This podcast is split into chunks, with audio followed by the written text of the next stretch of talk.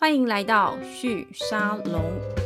生活的惊喜往往藏在思辨中。各位听众朋友们，大家好，欢迎来到旭沙龙的节目，我是节目主持人玉宁。今天节目邀请到的来宾呢，是我的前辈大哥，但也是一个好朋友。好，我们邀请到的是世代文化群的创办人周一成，周大哥。周大哥先跟我们的节目听众 say 个 hello 好吗？嗨，大家好。好，今天邀到这个周大哥，对我自己来说，其实也是一个呃蛮特殊的一个里程碑。好了，我们制作人在旁边笑我，因为呃，过去我的节目里面邀请来的受访来宾，其实我都是请他们来跟我们分享他的创业历程，他自己的团队，他对于团队发展的想法，他对自己 business 的想法。但今天周大哥其实是以跟我有一个很紧密的一个合伙的一个。计划的这样子一个合伙人的身份哦，来到我的节目。那事实上，我跟周大哥呃，针对我们现在在合作的这样一个大的 project，已经谈了蛮久的时间，大概至少超过半年以上。那其实我认识周大周大哥蛮久的，大概差不多三年前吧，我就曾经以这个记者的身份去跟周大哥呃聊天，请他告诉我，在这个大道城大家比较熟悉的这个大道城的这个街区世代文化公司，他在做的事情，跟我们有些分享。那那一次的聊。聊天呢，其实大部分时候，周大哥在跟我聊的都是街区经济的发展。那过去这半年，我们两个在聊的有一点点不太一样。除了这个街区的实体经济发展之外，我们也聊了蛮多的呃线上的这样子的一个社群的经营跟发展哦。那今天在节目里面要偷偷的先大跟大家公布我们要做什么有趣的一个案子哦。那我我先请周大哥先由你来跟大家说明好不好？我们到底要做一个什么样子的一个案子？好。我们现在呢，要来建立一个价值社群，我把它叫做 value community。是那呃，它的名称啊，叫做世代人，谁代进世代人。那这个世代人呢，我们希望啊，他是一群有着类似价值观的人的结合。嗯哼。然后呢，呃，能够透过很多的共同的行动，哈。呃，例如呃消费，例如呃旅游，例如呃创造内容啊，好，来形成一个呃紧密的社群。嗯哼，是这样子，大家听完。可能还是不知道周大哥在说的是什么。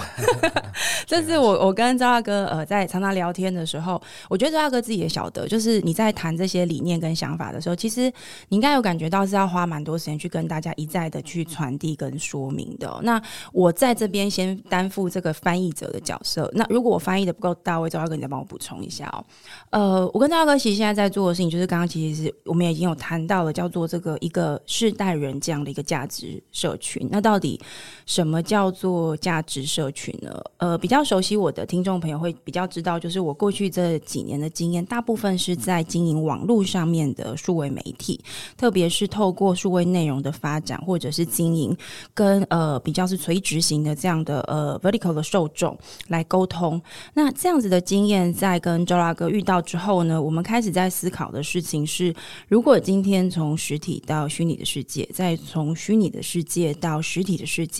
它是一个很完整的一个用户的一个呃，我们说用户的经验旅程来看的话，事实上，呃，我们重新去思考我们跟我们的消费者、我们的用户之间的这样的关系，它其实已经不只是我们要卖商品给他，又或者是我们只是要提供一个单一次的一个服务给他。我们其实在这个过程里面，更想要传递的一种价值是，呃。我们有一个共同的想法，共同的理念。那这个所谓的共同的基本的意思，就是说，这个不是由我一个人，或是由周大哥一个人来来定义的。事实上，是由我们希望能够建立起这样一个社群呢，呃，大家共同来呃行塑这样的一个价值跟观念。那这个所谓的价值跟观念，它在体现上面，也许是体现在我们所共同想要去购买的商品的心态，它背后的这个精神或价值，又或者是我们想要一起学习的知识。又甚至是一些很简单的生活随性的一些小 party，就我们可以聚在一起共同做的任何事情，其实都是这个价值社群想要做的事。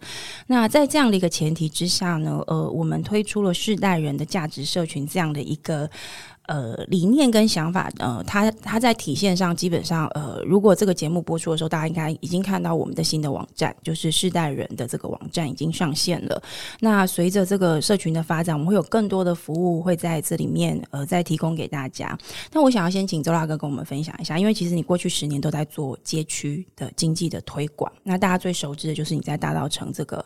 一个呃。台湾的传统最早期的台北北部地区的这个商业的这个发展的这个基地，重新去翻转它。那这十年你做的这些事情，跟你现在我们正在推动的这个世代人价值社群之间有什么样的差别？还有什么样的呃相似或者是呃相相互承袭的关系吗？有，其实它非常的密切哈。呃，因为我们在做的街区经济啊，其实可以讲说是地方创生的其中一种模式。哈，我认为说要让这些创生创业啊能够持续的发展，那它必须要有一个蛮强大的社群哈来支持它。那所以呃，我们就要把呃我们原先在地面上的呃这些营业体那所累积的。顾客、粉丝、我们的朋友，哈，呃，让他们转换成为一个线上的社群。然后这个线上的社群呢，我们还可以提供蛮多的内容，也就是呃，我们在实体的空间里面呢，甚至无法提供的内容和服务，哈。对，那我认为说，呃，我们创造了这样的一个价值社群之后啊，对各个地方的街区经济，还有呃地方创生啊，哈，其实都可以有很大的帮助。好，那甚至我们呃也有可能可以让这个社群变成是跨国跨文化的社群。哈，对，因为我相信说，呃，新的世代啊，其实有蛮多共通的价值观。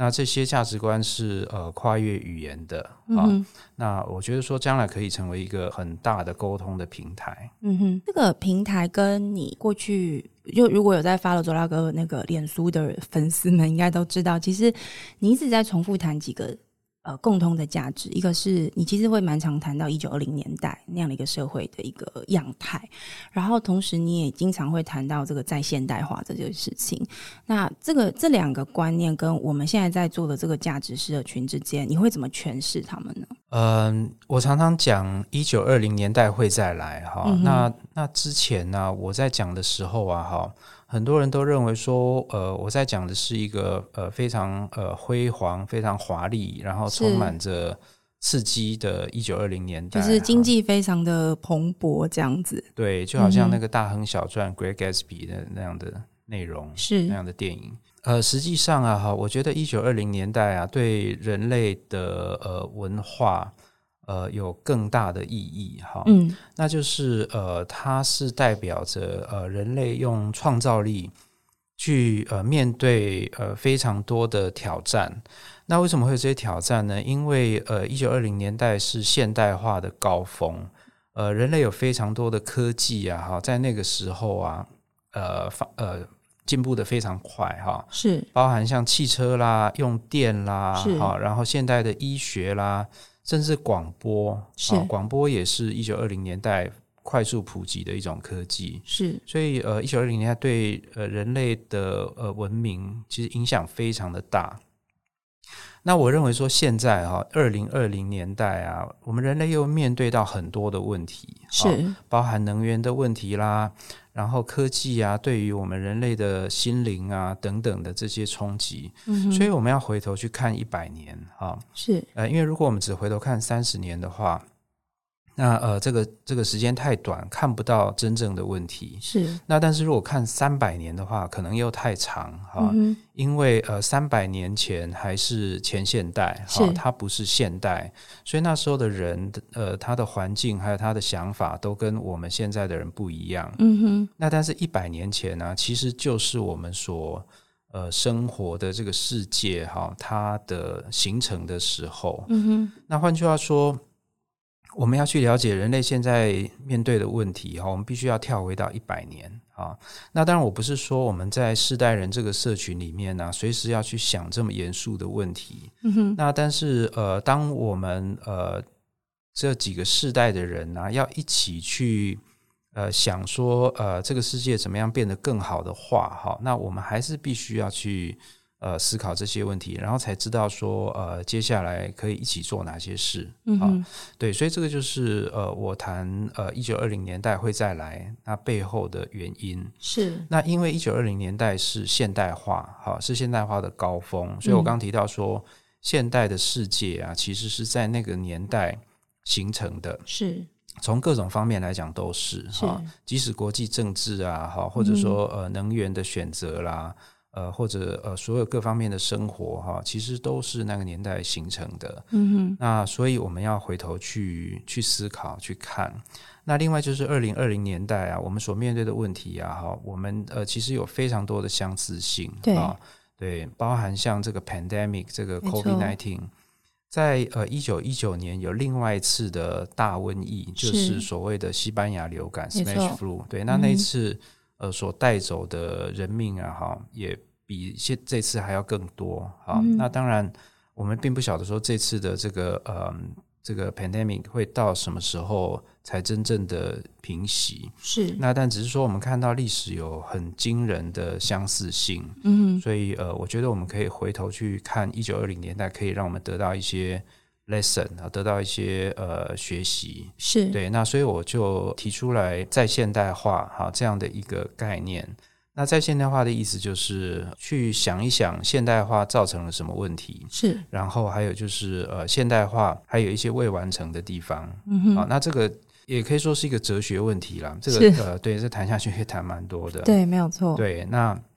总而言之就是，呃，我希望它是一个文化运动，好，那个文化运动是让我们去更面对人类生存本质的问题，这样的一个文化运动。嗯哼，但文化运动为什么它会体现在你所经营的这个街区经济，跟我们现在正准备要推动的一个叫做世代人这样的一个价值社群里？我常在讲这个街区经济啊，哈、嗯哼，会变成是一个呃全世界非常重视的政策的问题哈、那也就是所谓的 Main Street Economy，呃，相对于 Wall Street Economy，是。那我们都知道说，所谓的 Wall Street Economy 就华尔街的经济啊，哈，它指的是这个全球的金融资本。没错，对，那这些金融资本呢，它在运作啊，哈，其实跟很多呃地方的人他的生活是没有关系的，哈，是。它也不一定会创造就业，那也不一定会提高生活品质。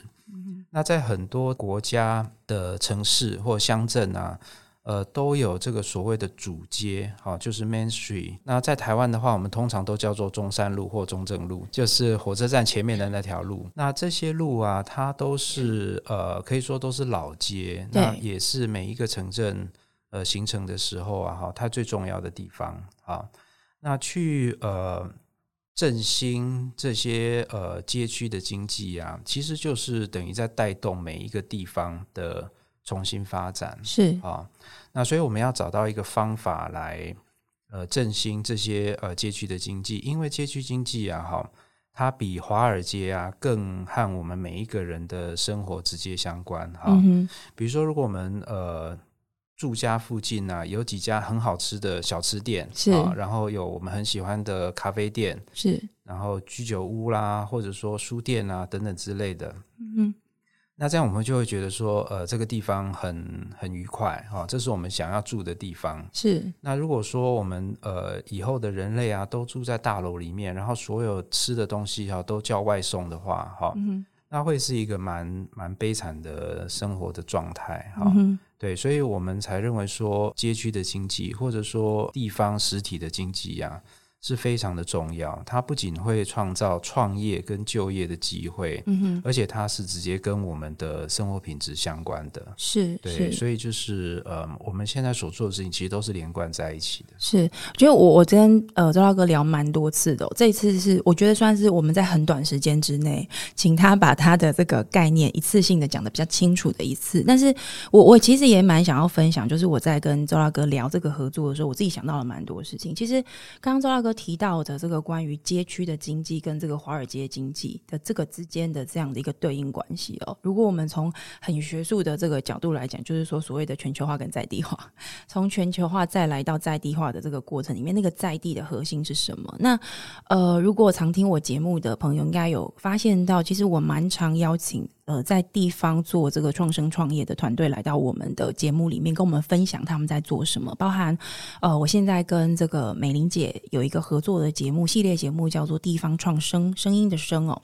呃，我们的这个节目里面，像比如说我们最近一次的录音哦，邀请到了这个台东的都兰国的团队来到我们的现场。那在这个在地的这个都兰部落里面的这个青年呃凡哥，他在跟我们介绍他们在做的事情的时候，其实最终我们聊到的它的核心其实就是一个安身立命，就人跟土地的关系，其实是人在寻求这个生存的过程里面，我们刚刚周老哥提到呢，好像有点类哲学的部分，但事实上它呃听起来很学术。很哲学，那如果回到生命当中，就是我们每天的生活的一个状态，我们都不太喜欢在这个疫情的期间被关在家里，只能叫外送。我们都很想要出去跟人这个有所交流，我们也很想要出去旅游。那个其实都是实体空间的一种生活的体验的一个旅程。这次在我们的疫情的过程当中，大家可能有一种感觉蛮有趣的，就是其实整个经济的这个运作模式不像上一次的，就是刚刚周大哥提到的西班牙流感那一次的那么呃可怕的一个 shutdown 的一个状态，因为我们有一个网络这样的一个新的虚拟经济的呃体系正在运作当中。那这个是我在思考，就是说我们接下来在建立这个所谓的世代的价值社群里面，我们想要跟我们的世代共同探讨，或是共同去形塑的一个生活样态到底是什么的一个核心。呃，其实我们并不那么的呃不愿意跟实体的世界接触，我们也很善于运用网络或者虚拟的这些工具来让我们的生活更方便、更丰富，但是它不是一刀切的关系。它它比较是一个，就是我一直在思考什么叫在地化或在现代化。周大哥讲这个在现代化，其实在这个过程里面，我们去寻找一个更好的方式，让我们的生活变得有趣好玩。然后在这个过程里面，我们是否有可能去回顾过去一百年的历史，特别是上个世纪的最后这五十年哦，快速全球化过程，呃，华尔街它主导了整个全球资金融资本市场的运作过程当中，我们会觉得在地的很多的人事物或者历史，这个安身立命的机会。呃，好像变得有点困难，但是在疫情过程当中呢，这个网络的这个运作模式又让我们找到了在地化的可能性。那下一步的呃，可能又是什么？我觉得这个其实是我在跟周大哥合作这个世代人价值社群的过程当中，我们很想要一起去发掘跟探讨的。但这么理论的东西，它到底在运作上是怎么运行的？我觉得这个其实是。呃，我跟周大哥或者是我们的团队，接下来会呃花很多力气去尝试的。那初期我们会做的事情呢，呃，除了大家会看到的我们的一个内容网站之外呢，其实我们会办蛮多的活动。那在本来街区经济里面非常重要的一个这个贸易跟商品交易的部分，我们也会开始尝试的去寻找更多是属于这个世代的价值的商品。那这段其实我也想要请周大哥跟我们分享哦，你觉得？疫情这两年对于你在经营整个街区经济上，还有包含现在推动这个价值社群，有带来什么样子的启发或影响吗？呃，疫情啊，哈，对于像大道城、迪化街这样的街区啊，其实它影响确实是蛮大的哈。那因为呃，它呃已经变成是台湾非常有代表性的国际观光的地方，没有错。对，所以就是有蛮多营业额啊，哈，都是来自外国人。是，那大家都晓得说，二零二零年上半年我们这就完全归零了嘛，没有错。对，然后到呃去年二零二一年的五月，国内的疫情的话，我们呃也因为呃配合政府的防疫，所以我们就全部闭店。是，所以确实那个冲击是相当大的。嗯哼，那。呃，但是也因为呃疫情的冲击啊，哈，所以我当时有提出呃三支箭哈，就好像安倍的 总对三箭政策，对，就是第一个就是价值社群，就是呃必须要建立起呃线上的社群哈，那这样的话会让呃这个街区经济，就是说实体的经济啊，更加的有韧性、有弹性哈，就是 resilient 的一个经济。那第二支箭呢，就是呃所谓的呃虚拟货币啊，其实就是电子支付啦。是，就电子支付啊，呃，当然呃有也有一些人对它有质疑了哈。那但是我认为说，呃，整体来讲，它的利益还是比比问题大很多哈。所以就是呃，它对于呃街区经济啊是非常有用的东西，我们应该要。呃，继续推动啊，电子支付还有这个数位货币。嗯哼。那第三个就是学习产业，好，那那这个对这个就是呃，我现在跟玉宁一起在做的，叫做大学城，好，叫 Aria University。那它不是一个真的大学了哈，只是说它是一个呃线上跟线下的呃学习还有体验的活动的平台。这样，我认为说呃这个呃学习这个产业啊哈，它是呃可以呃无限成长的哈。我我我自己常这样讲，就是说我们为什么要把原先这些街区经济的呃产业啊，哈，把它再增加一个新的学习产业上去哈？是，因为我们已经不能叫人家再买更多啊，我们也我们也不能叫人家吃更多。是，我常常开玩笑讲说。呃，不能买更多的那个限制啊，哈，是在于地球，因为地球，地球对地球不能 for 我们在买东西，然后一直丢又一直买，这样不能吃更多哈的的那个限制啊，在我们自己的身上，对，没 错，就是我们现在每个人也都呃吃太多了，对，那但是呃，学习啊是可以无止境的，嗯，好，我觉得说呃，学习不管你是学习。很严肃的东西，或者说很轻松的东西都没有关系。是那呃，它呃会带来愉快的体验啊。对，所以我觉得说呃，学习是可以呃一直成长下去的一个产业哈。那当疫情对呃街区经济造成冲击，那所以我们就要想说呃怎么让它呃恢复，然后另外也要去想呃未来就是呃能够永续发展对啊这样的。这样的途径，对，那所以我就认为说，把学习产业加上去啊，哈。它就会变成是一个可以永续发展的的的方式。是，其实我自己对于那个周阿哥一开始跟我讲大学城这样的一个计划方案的时候，我自己是呃非常有兴趣的。可能那个兴趣是高过于我们在谈的，包含像商品啊，或者是电子支付这样的一个普及化的推动啊。呃，最简单的原因当然是因为呃我自己的本业一直都是在做数位内容，内容其实跟跟知识学习有关。那其实还有另外一个是我观察到的现象哦，有有几个现在。我们已经被证实的一个结果或现象，跟大家分享一下。因为今年是二零二二年嘛，那我刚好在专栏上面，我在推动的议题比较是呃关于数位经济它怎么改改变我们整个产业结构跟人类分工方式的这样一个大的主题哦。那呃第二年的这个第三年的这个疫情，其实大家在观察是关于失业率。到底有没有增加这件事？但最有趣的事情就是，它没有真的如大家想象中的增加这么多。那到底是为什么呢？并不是公司没有倒，或者是说我们原本所熟悉的这个实体经济，呃，没有受到影响。最重要的其中一个原因，其实是有一个新的服务模式，叫零工经济，就是大家现在很熟悉的，例如像外送员，或者这些分享平台互呃互享的这样的一个平台的经济平台的这样的一个商业模式，他们提供了不同于过去，或者说我们说上一个。世纪过去这一百年的这样的一个呃经济产业的这个分工模式。这个是呃，跟过去的经济学家，或者是说我们在看国家政策推展上面一个很不同的经验。那这样的一个启示，事实上现在在欧盟跟美美国，我们都可以看到这些所谓的先进国家 OECD 国家，他们现在都在研究，就是那我们应该要怎么样去看待所谓的零工经济？那为什么我要提到零工经济呢？因为零工经济里面有一个很重要的精神，就是个人跟企业的关系已经不再是那么直接的纯雇佣关系。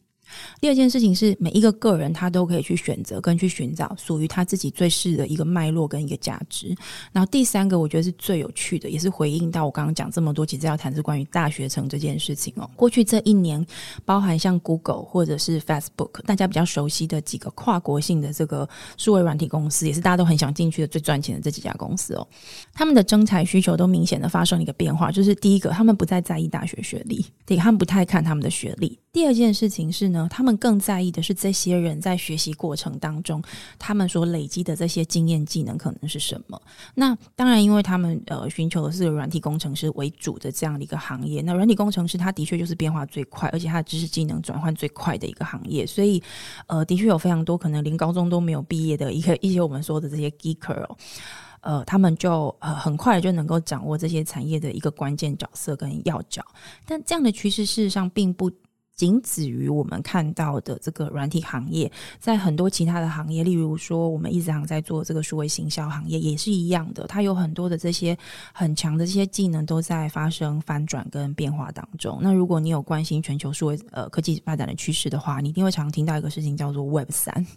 就是呃这个所谓的区块链分散式的这样子的一个网络结构。这件事情其实都会对我们认为什么叫未来的工作，什么叫未来学习，呃，都会有一个很深刻的反转。那我觉得这个事情是我在跟周大哥讨论关于大学城的发展的时候，我自己心中呃认为它必然是一个趋势，一个关键原因。再来，其实也是有一点 echo 回去刚刚呃周大哥谈到的，在在地化这个事情上面，其实每一个不同的在地，它需要的人才都不同。他所需要这个知识内涵，其实也会有点不同。那知识它可能不再只是那么单纯的工具化，我觉得它还包含的是人跟人之间的一个连接跟互享，这样的精神会越来越多。那这个也是之后我们在推动呃这个价值社群跟大学城的很多的这个知识型的服务类型或活动的时候，我们会特别关注的。那这个会是呃，我们也希望能够透过号召更多的世代人的加入哦，来跟我们一起去思考到底什么是这个时代的价值所需要的。那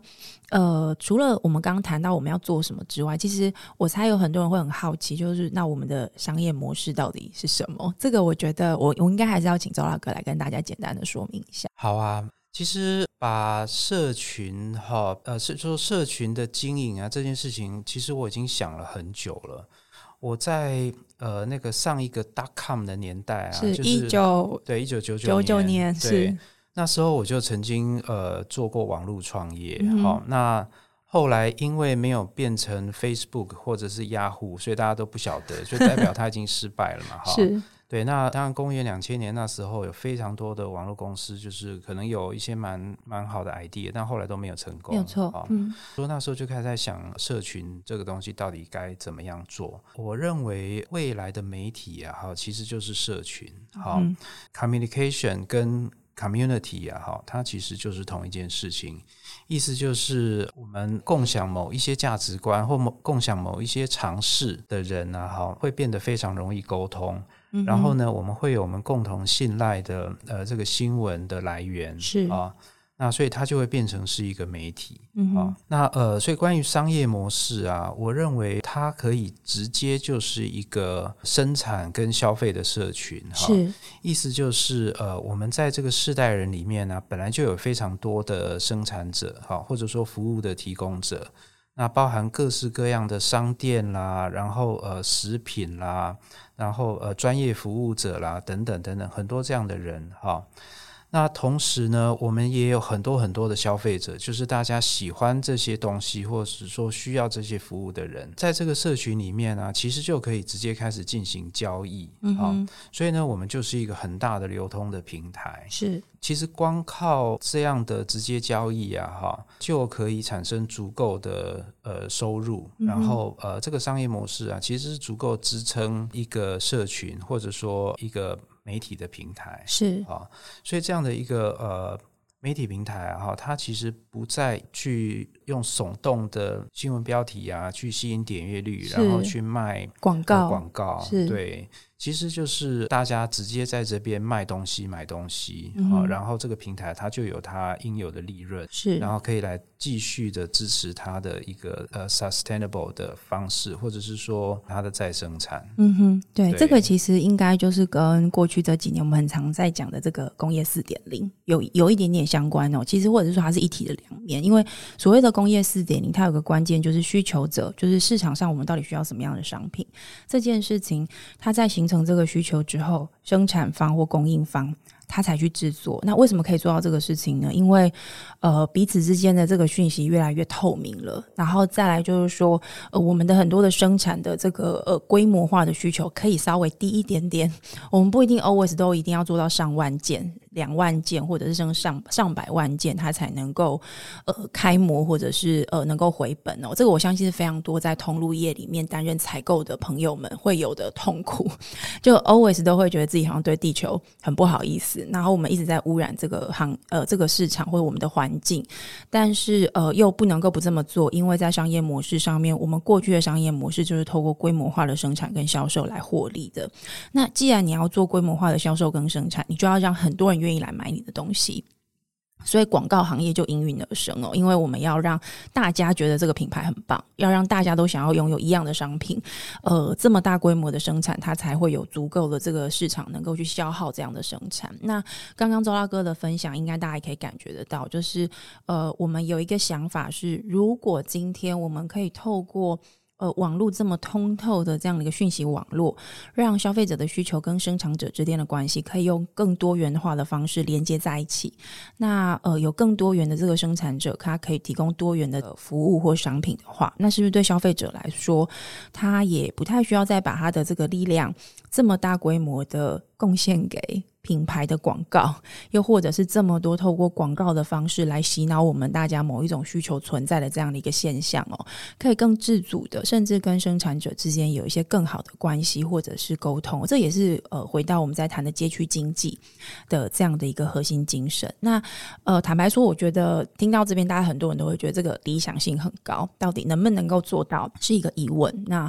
我我在想，我跟周大哥在聊这个事情的时候，我们也都不认为这个事情那么轻易就可以做到，但是。他必须要呃有第一步，然后有第二步，在接下来才会有第三、第四，跟他到最后实现的可能。那我认为这个是创业家的一个基本精神，就是创业者，我觉得他永远都有一个想法跟一个深刻的需求。那这样的热情当他闪现的时候，他能够呃拥有更好的执行力跟团队的建构能力，呃，他就有机会能够实现。特别是呃，我觉得有个关键是我们今天在节目最前面就已经提到的。呃，什么是二零二零年代？它跟一九二零年代的这样的一个对照跟对应关系哦，在疫情之后，我觉得这个事情是更明显的。那这也是我们在推动价值社群上面，我们想要推呃做的一件事情。那在节目的最后，我想要请周大哥。跟我们的听众朋友们分享一下，就是如果他对于这个世代人这样的价值社群有一个兴趣或好奇，他要去哪里认识我们，或者是他有什么样的方式来加入我们，会呃更容易融入大家，或是参与这样的一个价值的共共同行作的一个过程。好，呃，我们现在啊已经有一个呃简单的网站，那这网站会越来越功能越来越强大，哈。那网站上也有越来越多的更新的内容。那这个网站呢，叫做 Sedaijin，哈，S E D A I J I N，Sedaijin.com。那这个名字啊，其实我们是经历过很多的深思熟虑，哈。呃，因为我们的呃理念叫做呃文化的事要好多世代人，哈。那好多世代人的意思就是。可能他需要很多不同的世代一起努力，那另外就是需要好多的人一起来做，那这样的话才能够呃把文化往前推进哈。那这个谁带进呢？这样的发音呢？哈，一方面是跟台语的发音哈，那另外一方面呢，其实跟日语还有韩语的发音都非常的接近，都差不多叫谁带进，对对？嗯哼，对。那再来就是世代人这三个字的汉字哈，它在呃中文。在日文、在韩文里面呢，哈，呃，这个汉字都呃很简单，笔画很简单，那呃它的意义也都一样，啊，就是在呃中文、日文、韩文里面的意思都很接近。换句话说，我们一开始就希望能够去呃创造一个呃东亚文化的品牌，是那呃代表说我们希望将来这个世代人能够能够呃国际化的发展，对，所以大家可以。上网去搜寻世代人，或者是世代进 .com。是，如果大家对于今天我们节目所介绍的这样一个价值社群世代人是有兴趣的，欢迎你能够到我们的网站上面来看看。那也很欢迎你们，呃，把任何你想到的什么叫做价值社群，或者是价值社群它可以做些什么的一些想法，可以寄信到我们的这个服务信箱哦，ask。呃，at c i c o m com，那我们相关的这个网址也会放在这个呃节目的相关的讯息里面，让大家参考哦。那呃，很高兴今天能够邀请到周阿哥来节目里面跟大家分享这个我们正在推动的一个有趣、好玩、不容易，但是呃，我跟周阿哥都认为非常有价值的事情。事实上，我们的团队都觉得这事情是非常有价值的。那我们期待更多人的加入，跟我们一起共同打造这样的一个新的属于呃东亚的或者从台湾发起的这样的一个世代人的价值社群。谢谢周大哥今。今天的参加，谢谢。谢谢玉宁，谢谢，拜拜。